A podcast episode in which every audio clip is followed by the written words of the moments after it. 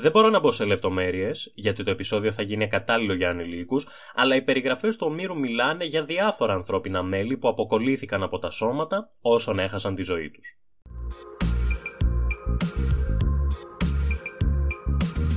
Καλώς ήρθατε. Είμαι ο Κωνσταντίνος ή αλλιώ The Mythologist, είμαι αρχαιολόγος και αυτό είναι το 14ο επεισόδιο του επικού podcast. Του podcast που μέσα από την Ιλιάδα του Μύρου μας μεταφέρει έξω από τα πανύψηλα τείχη της Τρίας, εκεί όπου Αχαίοι και Τρόε, θνητοί, ήρωες και θεοί πολεμούν, ερωτεύονται, νικούν ή πεθαίνουν. Αν σας αρέσει αυτό που πρόκειται να ακούσετε, μπορείτε να στηρίξετε την προσπάθεια που κάνουμε εδώ στο επικό podcast αλλά και στο κανάλι The Mythologist, ακολουθώντας τους συνδέσμους που θα βρείτε στην περιγραφή τόσο του βίντεο στο YouTube, όπως επίσης και στα podcast σε όποια πλατφόρμα επιλέγετε να το ακούσετε. Το σημερινό επεισόδιο με τη Ραψοδία Νή πραγματοποιείται χάρη στη στήριξη του Δημήτριου Καραβίδα, του Κώστα Σπύρου και της Ιωάννας Μποζινέκη, τους οποίους και ευχαριστώ πάρα πάρα πολύ για τη βοήθεια και τη στήριξη.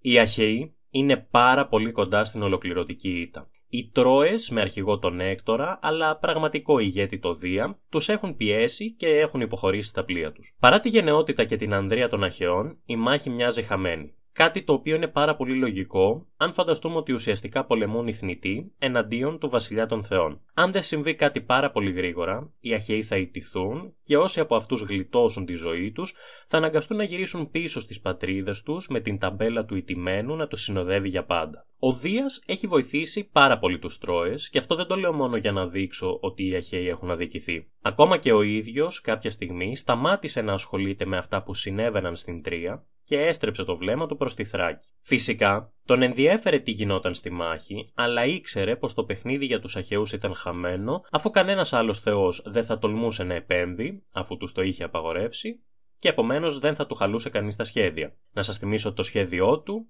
ήταν να χάνουν τη μάχη οι Αχαιοί, προκειμένου να αναγκαστούν να παρακαλέσουν τον Αχηλέα να γυρίσει για να τους βοηθήσει. Φυσικά, Όπως ίσως έχετε ήδη καταλάβει, δεν επρόκειτο να είναι αυτό όμως το μέλλον της μάχης. Δεν ήταν ο Δίας ο μόνος Θεός ο οποίος από εδώ και πέρα θα εμπλεκόταν σε αυτόν τον πόλεμο. Ένας άλλος, εξίσου δυνατός Θεός, ο αδελφός του Δία, ο Ποσειδώνας, αποφάσισε ότι είχε έρθει η ώρα να δράσει. Ο Ποσειδώνας όχι μόνο λυπήθηκε τους Αχαιούς που βρίσκονταν στο χείλος της καταστροφής, αλλά οργιζόταν κιόλας με τον Δία που τους είχε φτάσει σε αυτό το σημείο. Αφού είδε λοιπόν τι συνέβη, πήγε στο παλάτι του, κάτω από τη θάλασσα, ανέβηκε στο άρμα του με τα άλογά του και μέσα από τη θάλασσα η οποία άνοιξε στα δύο για να του καθαρίσει το δρόμο, έφτασε σε ένα σπήλο ανάμεσα στην Ήμβρο και την Τένεδο. Άφησε εκεί τα άλογά του για να φάνε, την αθάνατη τροφή όπως λέει ο Όμηρος, και πήγε προς την Τρία. Μόλις έφτασε στο πεδίο της μάχης, έβαλε το σχέδιό του σε εφαρμογή. Μεταμορφώθηκε στον Μάντι Κάλχα και εμψύχωσε τους Αχαιούς με έναν πύρινο λόγο. Όπως έχουμε καταλάβει πολύ καλά μέχρι τώρα σε αυτά τα podcast, όταν ένας θεός θέλει να ευνοήσει είτε τους αχαιούς είτε τους τρώες, το κάνει δίνοντας μεγάλη δύναμη σε κάποιον ήρωα, ο οποίος μετά παίρνει φόρα και δεν σταματιέται με τίποτα. Έτσι έγινε με την Αθηνά και το Διομήδη πριν κάποιες ραψοδίες, έτσι έγινε με τον Δία και τον Έκτορα στην προηγούμενη και έτσι γίνεται και τώρα με τον Ποσειδώνα και τους δύο έαντες. Τον έναν που συμπαθώ πάρα πολύ και τον άλλον που κάποια στιγμή στο μέλλον θα κάνει κάτι το οποίο είναι αποτρόπαιο και θα φέρει πολλές καταστροφές. Αλλά αυτό ίσως μας απασχολήσει κάποια άλλη στιγμή. Και οι δύο έαντες λοιπόν κατάλαβαν φυσικά ότι είχαν γίνει αποδέκτες μιας θεϊκής ευλογίας και όσο και να το πήραν πάνω τους, ήξεραν ότι αυτή η δύναμη έρχεται από κάτι το ανώτερο. Αυτός που έβγαλε τον λόγο που άκουσαν και τους εμψύχωσε και πήραν αυτή τη θεϊκή δύναμη και εύνοια δεν ήταν ο Κάλχας, αλλά κάποιος Θεός, και τώρα που ένιωθαν δυνατοί, ήταν η ευκαιρία τους να γυρίσουν το παιχνίδι. Ταυτόχρονα, ο Ποσειδώνας χάθηκε και πήγε στην Πεδιάδα για να βρει και άλλους Αχαιούς στρατιώτες και ήρωες για να εμψυχώσει, μπας και ξυπνήσουν επιτέλους, καθώς τους είχε πάρει πολύ από κάτω και βάλουν ένα τέλος στα σχέδια του Δία. Μεταμορφώνεται λοιπόν σε αρχαίο ήρωα και σε αυτή την περίπτωση δεν δίνει ανδρεία σε έναν συγκεκριμένο ήρωα, OK, okay, μην το παρακάνουμε κιόλας, αλλά δοκιμάζει να τους χτυπήσει στο συνέστημα. Τους βλέπει τόσο φοβισμένους που προσπαθεί να τους ξυπνήσει την οργή και τη γενναιότητα, βρίζοντάς τους και αποκαλώντας τους δειλούς. Εντάξει, είναι μια προσέγγιση κι αυτή, ολόκληρος Ποσειδώνας κάτι παραπάνω θα ξέρει. Και πράγματι οι Αχαίοι ξεσηκώνονται. Μαζεύονται γύρω από τους Έαντες και σχηματίζουν ένα ανθρώπινο τείχος και είναι έτοιμοι να πολεμήσουν με Ανδρία μέχρι τελικής πτώσεως. Οι Τρόε γύρω από τον Έκτορα, λίγο πιο μακριά, είναι πεπισμένοι ότι σε λίγο θα αναδειχθούν νικητές και η μάχη για ακόμα μια φορά είναι λυσαλέα. Ακολουθεί μια πραγματική σφαγή. Δεν μπορώ να μπω σε λεπτομέρειες, γιατί το επεισόδιο θα γίνει ακατάλληλο για ανηλίκους, αλλά οι περιγραφές του Ομήρου μιλάνε για διάφορα ανθρώπινα μέλη που αποκολλήθηκαν από τα σώματα όσων έχασαν τη ζωή τους. Ο Ποσειδώνας αποφασίζει να πάει στον Ιδωμενέα, τον ηγέτη των Κριτών, και να τον εψυχώσει κι αυτόν. Τα καταφέρνει και πλέον μπορούμε να πούμε ότι αν ο Ποσειδώνας ζούσε σήμερα και έψαχνε δουλειά, θα μπορούσε κάλλιστα να εργαστεί ως προπονητής και να πορώνει τους παίκτες του στο ημίχρονο, μπας και γυρίσουν το ματσάκι που χάνουν με 3-0. Ο Ιδωμενέα και ο Μυριώνης αναλαμβάνουν την αριστερή πλευρά των Αχαιών και είναι ασταμάτητοι. Οι εχθροί πέφτουν πάνω τους σαν την πόρα, αλλά αυτοί δεν καταλαβαίνουν τίποτα. Πραγματικά δεν ξέρω πώς να το κάνω πιο σαφές. Ο Ιδωμενέα έχει πάρει φωτιά. Με το ένα χέρι σφάζει και με το άλλο δίνει οδηγίες και εμψυχώνει. Κάποια στιγμή στρέφεται προς τον Ενία, ο οποίος ήταν πολύ ικανός πολεμιστής και ανυπομονούσε να το δείξει. Οι δυο τους έχουν έναν σύντομο διάλογο, όχι πολύ φιλικό, και ο Ενίας μέσα σε αυτή την ευγένεια προσπαθεί να τον χτυπήσει με το δόρυ του όμως αστοχεί. Ο Ιδωμενέας δεν στοχεύει τον Ενία με το δικό του δόρυ, αλλά τον Ινόμαο, τον οποίο και σκοτώνει και η μάχη συνεχίζεται. Κάπου εκεί βλέπουμε και τον Μενέλα, ο οποίος δείχνει ότι είναι ένας πολύ ικανός πολεμιστής και αυτός, καθώς καταφέρνει να εξοντώσει αρκετούς τρόε και ταυτόχρονα ουρλιάζει προς τον Δία ότι οι τρόε είναι αχόρταγοι και δεν σέβονται τίποτα, οπότε δεν αξίζουν τόση στήριξη από αυτόν. Ο Έκτορς εντωμεταξύ δεν έχει πάρει ακριβώς χαμπάρι ότι οι Αχαίοι έχουν κερδίσει έδαφος και νικούν, γιατί βρισκόταν λίγο πιο μακριά.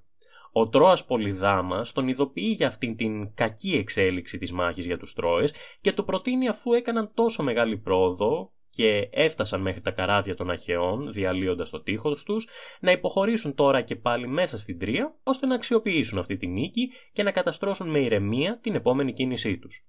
Παραδόξως ο Έκτορας, ο οποίος όπως έχουμε καταλάβει δεν συμφωνούσε συχνά με αυτά που του πρότειναν οι υπόλοιποι, το δέχτηκε. Στην προσπάθειά του να μαζέψει τους Τρόες για να φύγουν, αντικρίζει τον Πάρη μέσα στη μάχη και πηγαίνει να μάθει πού βρίσκονται οι υπόλοιποι ήρωες ώστε να τους μαζέψει.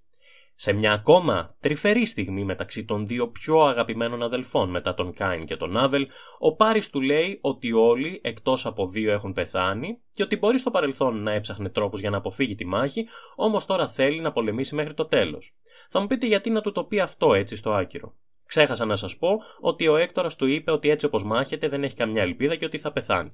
Τι πιο εμψυχωτικό από τον αδερφό σου. Εν πάση περιπτώσει, αλλάζει γνώμη ο Έκτορας, γιατί τον παρασύρει η ορμητικότητα της μάχης και ξαναχώνεται για να πολεμήσει, μόνο που τυχαίνει να έρθει αντιμέτωπος με τον Έαντα τον Τελαμόνιο. Οι δυο τους κοντοστέκονται. Ο Αία φωνάζει στον Έκτορα ότι η πόλη του θα χαθεί πολύ σύντομα και ο ίδιος θα ψάχνει τρόπο να γλιτώσει. Ο Έκτορας του απαντά ότι σε λίγο το κοντάρι του θα τον μετατρέψει σε τροφή για τα σκυλιά και τα όρνια. Η ραψοδία Νι τελειώνει με αυτά τα πολύ όμορφα λόγια, αλλά και τις απίστευτες κραυγές που βγαίνουν από τα στόματα των στρατιωτών και των δύο πλευρών. Τι είδαμε λοιπόν σήμερα στη ραψοδία Νι, ο Ποσειδώνας παρά το γεγονός ότι ο Δίας έχει απαγορέψει στους άλλους θεούς να επέμβουν στον πόλεμο, αναλαμβάνει δράση, γιατί δεν αντέχει να βλέπει τους αχαιούς να χάνουν με τέτοιο τρόπο γίνονται πραγματικά συγκλονιστικές μάχες και μονομαχίες και πάνω από ο Έκτορας αποφασίζει ότι ήρθε η ώρα να υποχωρήσουν οι Τρόε πίσω στην πόλη, η ορμητικότητα της μάχης τον παρασύρει και πολεμάει ξανά. Θα μπορούσαμε να πούμε ότι αυτή η ραψοδία ήταν στην πραγματικότητα ένα παιχνίδι μεταξύ του Δία και του Ποσειδώνα.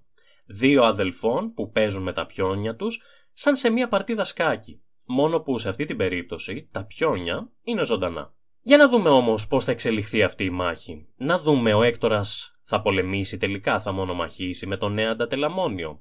Τι θα γίνει με τον Αχιλέα δεν ρωτάω, έχει γίνει πλέον αστεία αυτή η υπόθεση, αλλά μπορείτε να συντονιστείτε την επόμενη Παρασκευή και να δούμε μαζί το πώς θα συνεχίσει να εξελίσσεται ο φοβερός Τροϊκός Πόλεμος.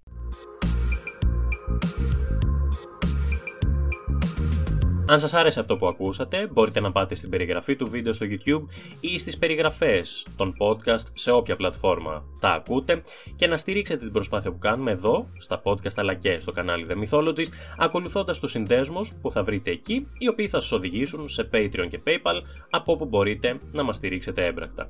Μέχρι το επόμενο επεισόδιο, εύχομαι σε όλους σας να είστε καλά.